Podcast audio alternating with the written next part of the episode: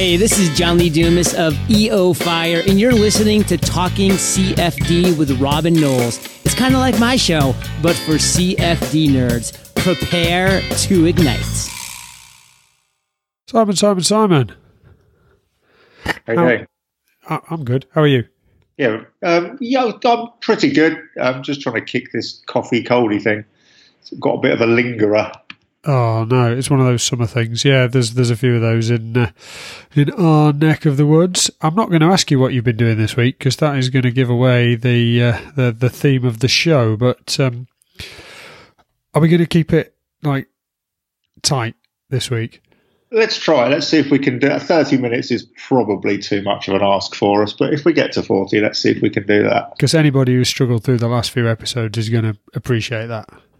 I think so. I think so. They're probably looking forward to Cloud Part two during the uh, as a result of the length of Cloud Part one, aren't they? I should have thought so, and uh, and I've really enjoyed the uh, the NASA one by now.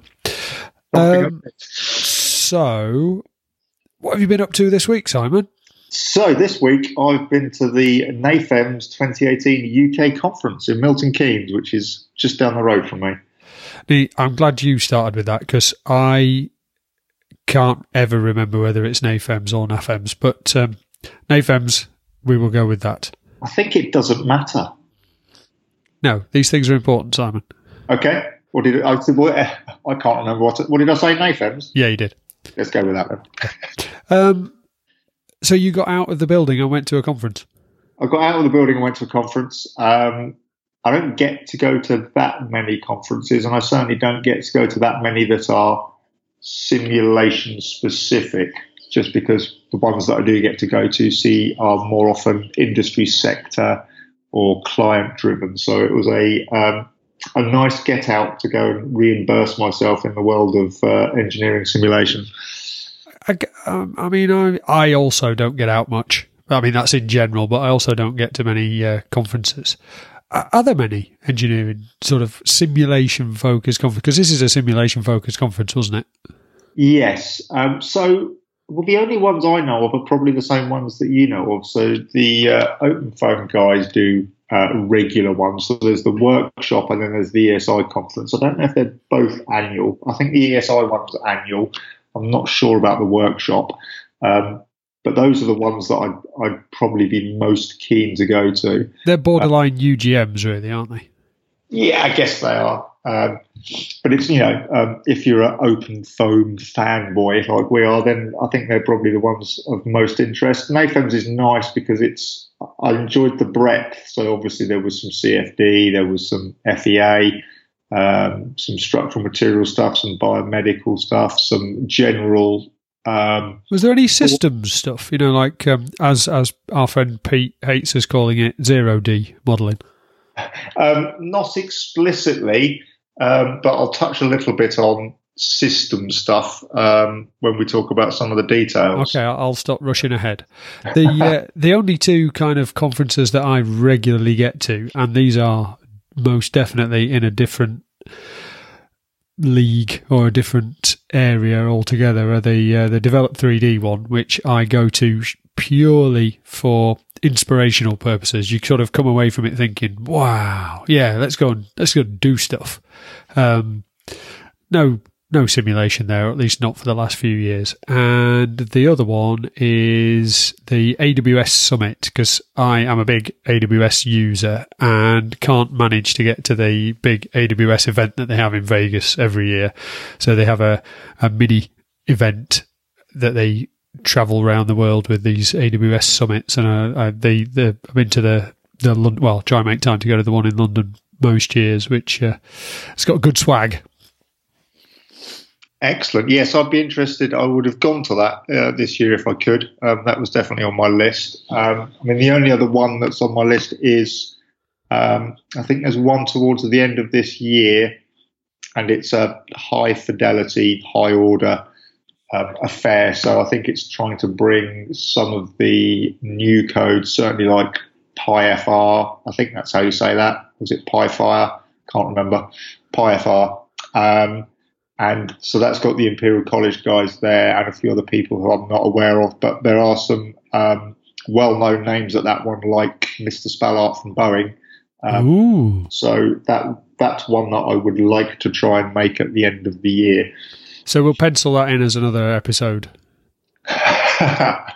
Yes, should we, uh, should we crowdsource our uh, combined attendance? I was going to say there's no budget in the podcast to send either of us, never mind both of us. Um, so getting it back on track to uh, NAFEMS conference, um, it's the U K one, yeah? This is not the worldwide jobby. No, it's not the worldwide jobby. It's the U K one. So they do a U K one every two years. Um, they do other regional ones. Um, I can't describe the regions, but obviously there's North America. Um, I think there's one in Europe. I'm not sure if there's a one in India, but they're trying to get a, you know, a kind of good global reach. Um, and all of those are every two years. Right. So is it is it like a Is it more trade show or conference or, or what are we, um, what are we talking? It's not really a trade show. So, um, I mean, there was um, a lot of vendors there, unsurprisingly. Um, but, I mean, the um, the obvious uh, caveat is you have to be a NAFEMS member. Are um, these are these kind of vendors with stands or vendors just walk in the halls? Um, then both. Oh, right. The stands. Um, and actually, I think I should retract my last name because I don't think you have to have to be a member, but you get a member's discount. Yeah, yeah, makes uh, sense. So I think um, pr- probably a fair proportion of attendees are members. Um, but I didn't, I don't know the, um, I haven't seen an attendee list. Um, but from a vendor perspective, Siemens were there, uh, M S C software were there, E D R, Mediso, Wild, um, the usual suspects. Usual suspect. Well, Ansys wasn't there, but oh, well, it wasn't there directly, but it was there through Wild and there through E D R, Mediso. So that was, um, I was kind of interested why Ansys weren't there. Um, Siemens were there, so I caught up with some old friends on the Siemens stand. Um, had a little bit of a wander around. I was just more interested in, in the content. So the talks were, um, some of them were obviously from vendors, but they were not commercial, so they weren't sales pitches. Uh, right. as, much as, as much as you can get um, a commercial vendor to talk about their software without it being a sales pitch. Um, but it was more about applications, relevant functionality, things that um, are helpful and useful to users and the general community about doing things. So it was, whilst there were a lot of vendors there, it was not a, you know, it wasn't a, wasn't a big kind of sales event from a vendor's perspective because that's not what NAFEMS are about. But it didn't have a particular industry focus. No, so it was um, very broad. I mean, the headline was taking engineering analysis and simulation to the next level. So that was across, you know, fluid structures, um, meshing, lots of different things. That sounds a little bit like one of them T V talent shows. Well, yeah, maybe a little bit, but there were, there were for me a few next level things in there. Simon, we're going to take this C F D to the next level. Let's do that. Um, I say C F D. It, I'm, I'm assuming there was a good wedge of C F D and it wasn't all mainly F E A or whatever. Um, no, there was a good balance. I mean, obviously my um, slant is on the C F D side, so I angled more towards the C F D material. Um, but there was a good uh, a good bunch of things that sounded like um, good developments and pushing the level on in F E A, but I don't know F E A as well to know how much that was, if you know what I mean. Um, so it all sounded um, very developmental, but my perspective on F E A is slightly different to my perspective on C F D. Yeah, F E A is like C F D, but easy, isn't it? Yeah, you don't need big computers. No. Lots of computations. No. You just do it all explicitly.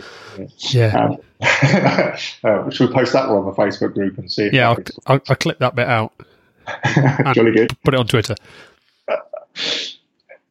Um, yes, so for me there was lots of, I mean, I particularly enjoyed the um, keynotes.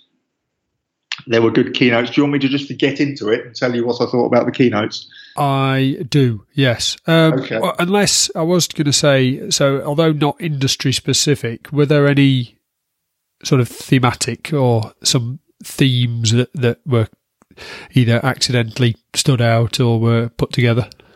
Um You mentioned the next level, but I don't know what that is. Yes. So, well, I guess that was probably the, uh, a broad, le- high level, the theme. There were a few things that um, that I don't think were by design, but certainly um, additive manufacturing and manufacturing from an A I perspective were kind of sort of linked along a theme, which hopefully I'll explain a bit better in a minute. Um, so, yeah, those were the ones that kind of felt a little bit um, like they cut across a few of the talks and a few of the things that were going on. Um, but, I mean, digital twin was there, and I actually quite enjoyed the digital twin. Um, oh, we are coming back to that then. Okay, good. So, um, keynotes. Do you want to, do you want to start there? I mean, is that um, is that is that what stood out the most? Um, it's yes. Always good if that happened. Um, yes, because there were three keynotes that I particularly enjoyed, and they did kind of uh, fit the bill of being a keynote. Um, so the first one, the opening keynote, was um, by a chap called Robert Joyce, who I hadn't heard of, but um, he is the uh, retired J L R Group Engineering Director, so um, of reasonable fame within the industry. Um And he gave quite an interesting talk about his experience. Um, it was a, re- uh, I think the headline was um, engineering simulation as as, root, as viewed from the boardroom. Um, but he kind of did a quick whistle stop tour on his career, starting out um, looking at working on test beds for engines of different sizes. And when you get to the very large engines, you can't really have a test bed because it just costs too much to run the tests. So you have to do a bit of maths. Um, and then trying to work out why they didn't do a bit of maths for the smaller engines, just because everybody thought it was easier to put them on a test bed. Um, so that was uh, interesting. And he ended with the snap line, um, analysis always beats development testing, uh, which obviously was um, a positive thing for a room full of simulation folk. Um, but I thought that was interesting. Um, and his point there was really around the understanding and insight you get from doing the analysis, Um, as opposed to doing isolated or repeated development testing. Sometimes development testing repeated so much that you've done so many that your thousandth test is actually the same as your fifth and you don't know it. Um, Was this, so, think- so analysis, as a, not to not to break it up too much, but analysis as a synonym for simulation, or analysis as just a think about what you're doing? Uh, uh, as a syn- uh, synonym for simulation or maths or a little model, so not necessarily... Not necessarily racking out your um, your big Fluent license on ninety-six cores and um, blowing it away that way, but doing some maths and writing a bit of code or some equations, you know, or that kind of um, the analytical approach as opposed to the experimental approach. Understood. Um, and I thought it was interesting because he didn't say simulation always beats experiment, um, because I think that would have, for me, not been quite true, because you can get a lot of value from experiment. For me, experiment can be a broader thing than development testing. Development testing is very kind of isolated, repeated, change one thing, two things, whatever you're doing to try and improve performance. So I, I kind of bought into that from his story of um, how that had kind of um, developed. You, you, of, you know full well nobody's got time to change one thing at a time, and everybody changes half a dozen and then spends the time that they would have spent testing, scratching their head as to why it doesn't make sense. Yeah, I said change one thing and maybe two things. And yes, you're right, absolutely. Um, I've got a phrase for that, but I'm not going to repeat it on the podcast. Maybe that's for a separate conversation. Okay. The uh, yeah, we got a clean tag on, on iTunes, so let's not let's not lose that. It wasn't well. Yeah, okay. It will be in the grey area, but let's move okay. on. Um, I mean, the other thing that I found interesting, as well as talking about simulation, was he was uh, talking about electric vehicle development, um, replacing petrol diesel engines with batteries. Um, and he had some numbers which were quite evident in showing that the cost would be less for uh, manufacture, maintenance, use from an electric vehicle perspective. Um, and I think as a result of him doing consultancy post being J L R, um, there's still some way to go in terms of um, battery development for the automotive sector, but he was very positive about that. Um, and so he was, is he is he kind of J L R free now, as in, does he was there an agenda, or was he just telling it how it is? Um, I, my perception was he was telling it how it is. Uh, how it is. I mean, he does do some consulting post his J L R um, experience, um, but it kind of made sense. And I can't remember the details, uh, but he was talking about you know areas where um, op- where um, electric batteries for automotive still have some development potential that has yet to be realised, which isn't a surprise really, given how long they've been around. No, absolutely. Uh, and when you break them down, the fact that they uh, resemble a lot of the sort of batteries that you get in your torch, um, strapped together in uh, a fairly uh, dense package. Um, so the other interesting thing was um, using the same kind of approach to look at driverless um, cars. So from a cost perspective, that's um, an increase over where the automotive industry is today in terms of development costs, you know, manufacturing support and all those kind of things. So he was less um, bullish about driverless, and his view was that actually that's nothing as fundamental as the powertrain shift, because driverless is essentially just a feature of your car that is quite difficult to, and costly to implement. Um, so that was quite an interesting perspective. Yeah, the... Uh... Yeah, I mean, I can I can see I can see his point of view on that. I think the uh, the whole driverless thing comes down to the uh, it then leads on to an ownership model, doesn't it? And if your car can come and pick you up in the morning, then does it need to be sat on the drive all night? That sort yes. of thing. Yes. So I thought the driverless was going to go all guns blazing, but his view was that he's not actually that interested in not having a steering wheel, um, and I'm I'm sure there's quite a few people that share his view. Um, Particularly the bloke who was driving that Mustang at Goodwood.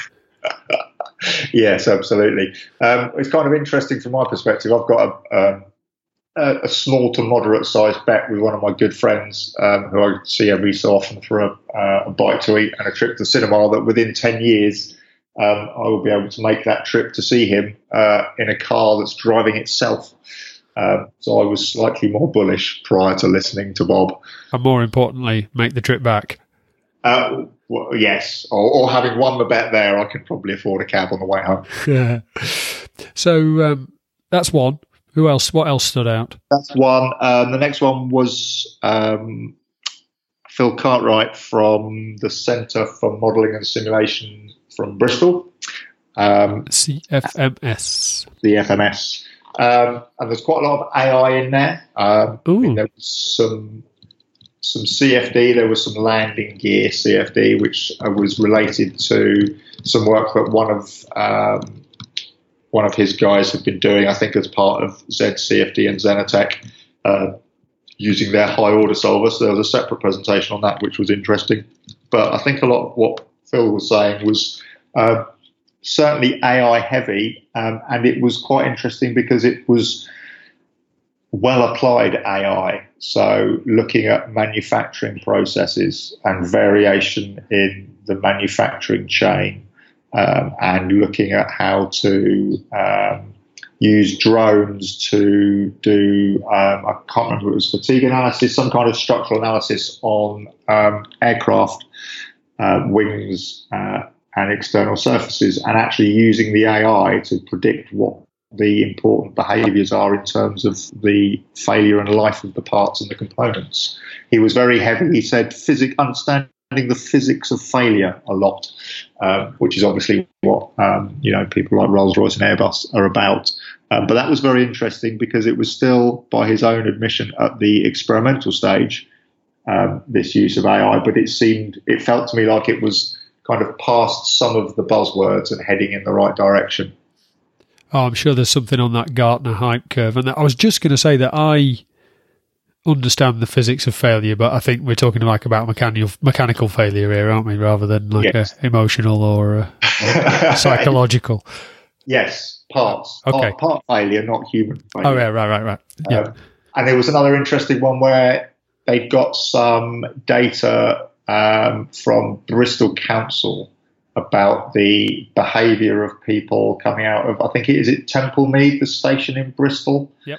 Um, and they were kind of um, using the C C T Vs to kind of track people's uh, movements around exiting the station, and using A I to fit characteristics, and then using the A I to predict how people would move on subsequent days, and apparently doing quite a good job of getting the patterns right. Um, So that was interesting. It was obviously kind of characterising people's behaviours, but not individuals, so kind of anonymised behaviours. Um, yeah, and I think yeah. They, sure yeah, it is? Well, that, well, he assured me there was no facial recognition involved. Um, and to be fair, there were some good questions from the audience around the kind of social implications of, of that level of um, data analysis and behavioural tracking. Um, and then Bob from J L, ex-J L R stood up and said, well, yes, it's kind of similar in the automotive world. Um, but don't forget, most of you, when you're driving around, you've got your phone with you, so Google knows what you're doing. Um, there's not much you can do about it. So it felt very much like a, a sensible set of applications that were um, not buzzword heavy, but actually trying to do meaningful things with A I and making good progress by the sounds of it. So would you go as far as to say that it was probably, was it one of the first kind of times you've seen sort of a real implementation of, of A I in this sort of space? Abs- yes, it was for me. Um, and I mean, it, certainly the manufacturing process and supply chain dynamics were clearly engineering related. The people behaviour at Bristol Temple Mead's obviously not so much engineering, but still a, um, a good technical application that helps you, I don't know, um, manage road closures or other things like that. Feels um, like it a, was, feels like a plenty tricky problem, though. So, you know, it's a sort of, it wasn't like it was an easy thing that they were looking at. No, it wasn't like an easy thing. Um, and I, the thing that was kind of nice was there was no, um, you know, no diagrams of neural nets in there. It was just, uh, look, here's a video of where the A I thinks people are going to be moving around uh, a wider section of Bristol City, because they broadened it out just from Temple Meads. Um, And all look, it's overlapped with pretty much where the people actually went. Um, so, the, you know, there was technical detail behind it that wasn't evident, but it was a keynote at the start of the presentation. So I think the level there was, for me, was um, really well placed. And it was just nice to see something more than, um, try not to be too cynical of, yes, my computer knows this is a picture of a dog, um, which you see quite a lot of. Um, and I'm sure that was slightly unfair. I mean, I'm sure there's some good applications of A I that you can find if you go looking around, but it um, certainly in our field, it felt like it was um, some good progress. I was just going to say, was there any sort of hint or um, idea of, of how it might be applied in, in C F D or in, in F E A perhaps, or uh, anything like that? Not so much there. I mean, there was another talk um, later on by a chap from Fujitsu who was using it to um, essentially identify C A D parts. Um, so trying to take two D image recognition over to three D, um, and then essentially had a, in a demo, he had a, he wasn't doing it live, but it was pre-recorded. We had a little um, camera and a light source, and he put a, you know, like a little bolt underneath it, and then it would recognise the bolt and just show him all the all the C A D library bolt equivalents that he could use in his C A D model. So it was that kind of nice way of being able to pick things from your C A D library based on um, visual information rather than trying to sort through lists of, you know, bolt standard categories and things like that. Um, so I mean, that was something that was a little bit more visual and closer to what I would describe as what I've been familiar with from what I've seen of A I, but there was certainly nothing around picking constants in turbulence models or other things like that, and certainly not at the conference. Oh, I was thinking, like, if I showed it the rule box, could it fit me a really nice rear wing in here? No, it's not there yet. Come on. Um, but you, well, you know, you know that well. I don't know. Maybe this is another sensible conversation to, for us to have separately, but I think we probably both agree that that requires quite a lot of C F D as well as some A I. Yes. Yes, good. Um, yeah, you've thrown myself off then. I've, dera- I've derailed my own train of thought. Um, so that's two. Did you say there's so, three, three keynotes? Yes. So Bill Dawes of Cambridge Whittle Lab um, and Cambridge Flow Solutions fame. Are you familiar uh-huh. with Cambridge Flow Solutions? I'm familiar with the name. Only. The, oh, the name. So, what would your? Uh, how would you feel if I said Boxer Mesh? Uh, I'm, I'm, if if we had video on, I'd be you'd be you be could tell from my blank look. Okay. Um, so, Boxer Mesh yeah, is Mesher. Um, it's I used to I used to start out by describing it as being quite light, snappy, but I think um, it's probably closer to C F Mesh in the fact that it does prisms really quite nicely. Um, so it's a commercial piece of software, but they do a lot of um, solver development, kind of crossover industrial application, university researchy type stuff. Um, and Bill was talking about the digital twin. Um, mm. re- well. Let me let me wake you from your slumber. Um, this is proper digital twin. This is not mucking about.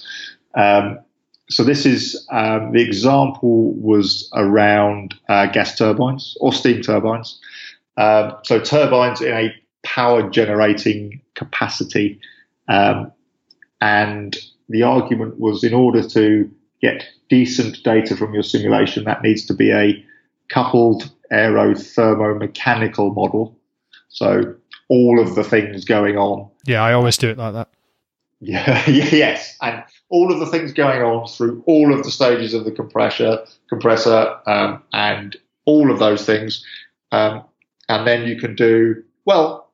The point was, if you just did that, you couldn't really do a very good comparison um, to whatever live metrics you're modelling from your your. Um, data sampling from all of your um, measurement points in there, because you then have to put the turbine in its enclosure, uh, in its building, and then model what's happening to the airflow around the building. On a Friday in December.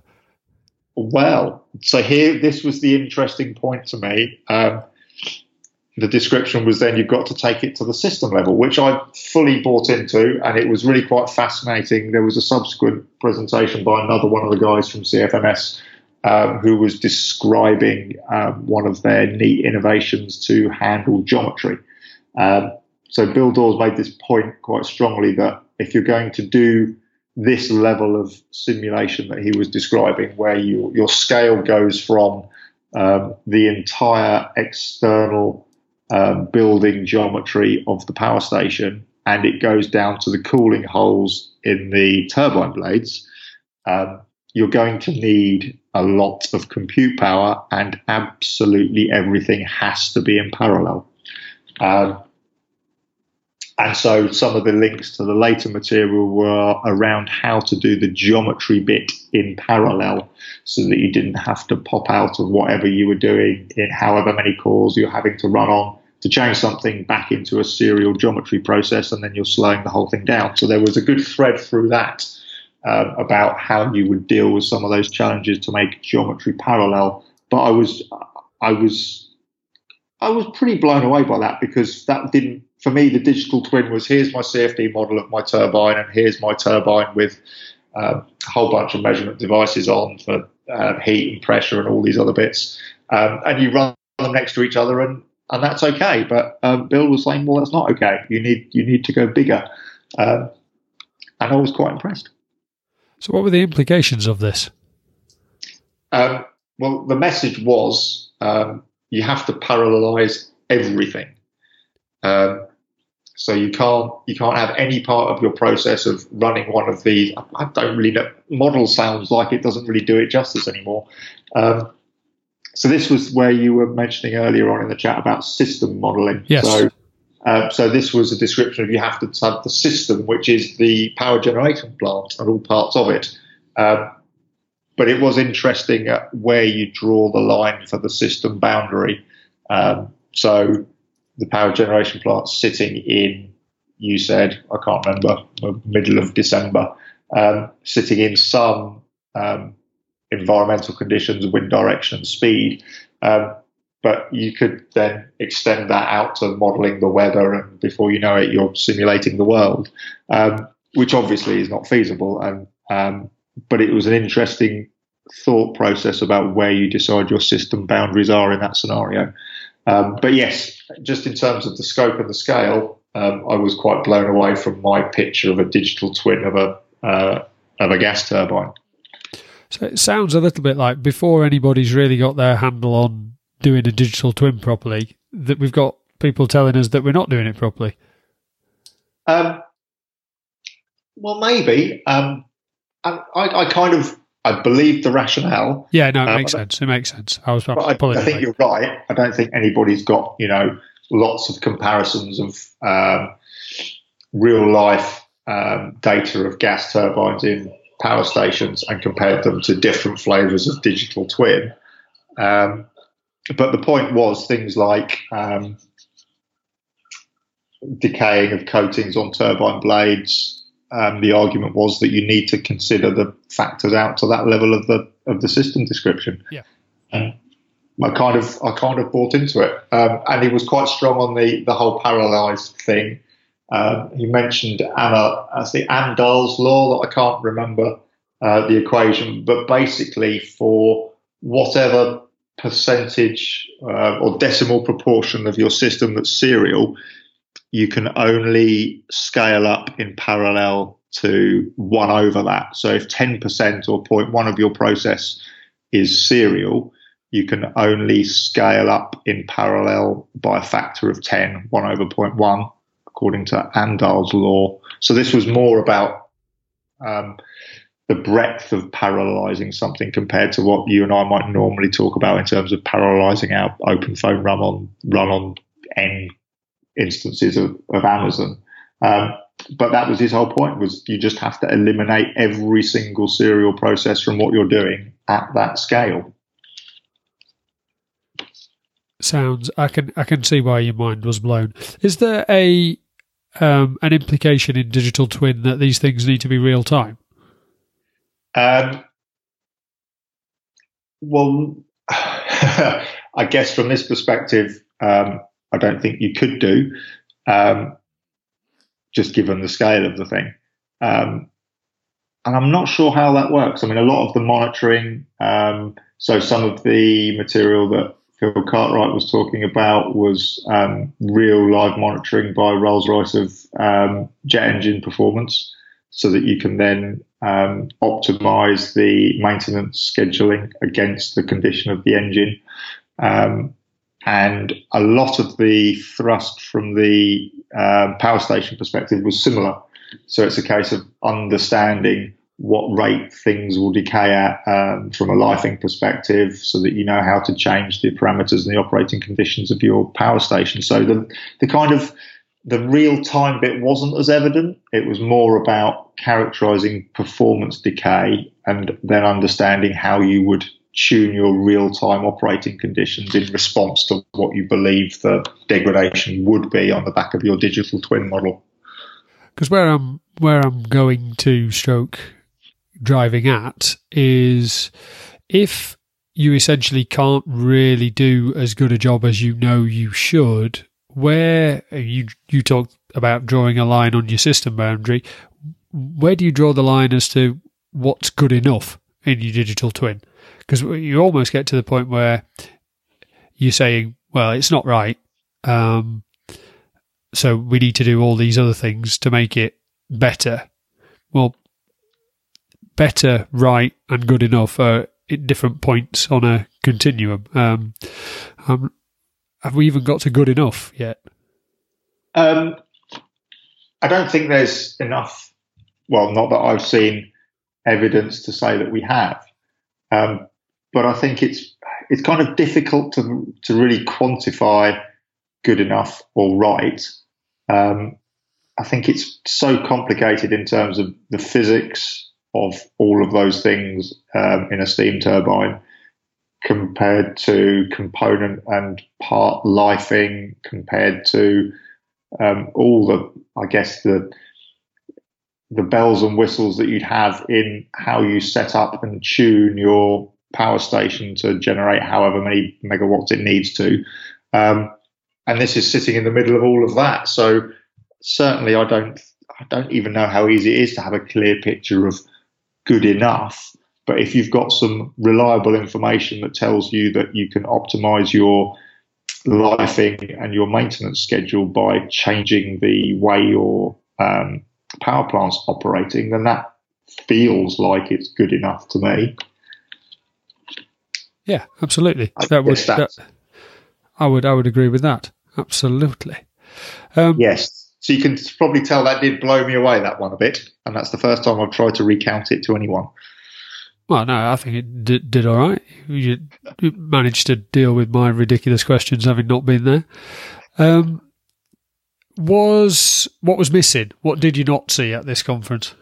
Um, I didn't see any um, external aero from an automotive perspective. In fact, I don't think I saw very much automotive. Um, I guess that's more of a uh, a view from our perspective, given our familiarity and love of things automotive C F D, but you know, nothing engine makeable. It's because it's really hard. Yeah, I can do I can do my system level power generation, uh, but I can't do external aero. I mean, to be fair, there was a bit from aerospace, so there was a few things on things like um, landing gears, um, leaning towards some of the more high order stuff. Um, and I don't think it, I don't think it, the um, the content was any worse for the absence of of that, and maybe there was some there, some you know some external aero stuff that I didn't see. Um, but it was just, I mean, it's it's kind of where you and I grew up a little bit in the world of C F D, so you kind of half expect to see it. So that was keynotes and a whistle stop through the keynotes and what wasn't there. Anything else catch your eye?